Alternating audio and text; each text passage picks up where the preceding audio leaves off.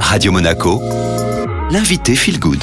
Comme chaque mois sur Radio Monaco, vous retrouvez la minute mode éthique avec Victoire Sato. Bonjour Victoire. Bonjour Julia. Vous êtes la cofondatrice de The Good Goods, plein phare aujourd'hui sur le make-up et particulièrement le maquillage éthique et responsable. C'est vrai que ces produits ont eu du mal à se faire une place avec des débuts médiocres en qualité et une aura un petit peu moins glamour que les produits classiques. Aujourd'hui, ça a beaucoup changé.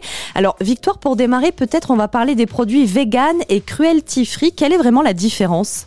Pour faire simple, un produit labellisé vegan indique qu'aucun des ingrédients entrant dans sa composition n'est d'origine animale. Il n'y aura par exemple pas de cire d'abeille ou de lanoline, un produit gras issu de la laine. Il peut donc avoir été testé au préalable sur les animaux.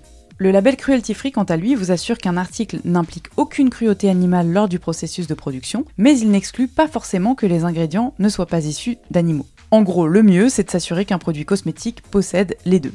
Ensuite, alors je tiens à le rappeler, le maquillage reste un choix. Il n'y a aucun prérequis, l'image est une affaire personnelle. L'essentiel ici, c'est de vous donner quelques clés pour évoluer vers une routine beauté plus éthique avec des exemples de produits fréquemment utilisés au quotidien en France. Et en effet, Victoire, vous avez bien raison de le préciser. Alors, si on aime se maquiller, par quoi on peut démarrer déjà, Victoire? Premièrement, le teint. Alors, on peut aller par exemple sur quelque chose de léger, une crème teintée. Il s'agit de pigments liés à une formule de soin permettant d'embellir la peau sans trop la couvrir et sans la recouvrir. Nous, par exemple, on aime bien Zao Makeup qui propose un produit vegan et cruelty free. Le niveau 2, c'est le fond de teint. Véritable outil de transformation grâce à un pouvoir couvrant qui est cependant à manier avec une main aguerrie. Nous, on aime bien par exemple le fond de teint matifiant B Plus Radiance qui est vegan et cruelty free et est disponible en 17 teintes. Donc pour le teint, on a le choix, hein, bébé crème ou fond de teint. Les sourcils, peut-être Victoire, quelques pistes éthiques.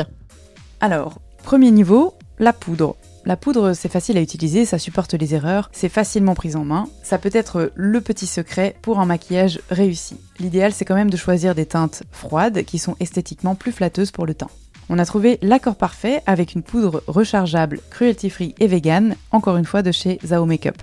À un niveau plus expert, le crayon. Il est comblant, densifiant, rectifie complètement une ligne. Il est un peu plus difficile à appréhender, mais une fois maîtrisé, on a du mal à s'en passer. Notre coup de cœur, c'est la marque Miss W Pro, qui est également vegan, cruelty free, mais aussi naturelle et 100% biologique dans sa composition. Ensuite, pour poursuivre dans la région des yeux, évidemment le mascara. Le mascara qui permet d'ouvrir le regard et de l'intensifier, et qui jusqu'ici était souvent l'une des plus grandes déceptions des gammes vegan pour les cosmétiques. Celui qu'on préfère, c'est celui de la marque Pomponne, vegan, cruelty free, made in France et eco-friendly.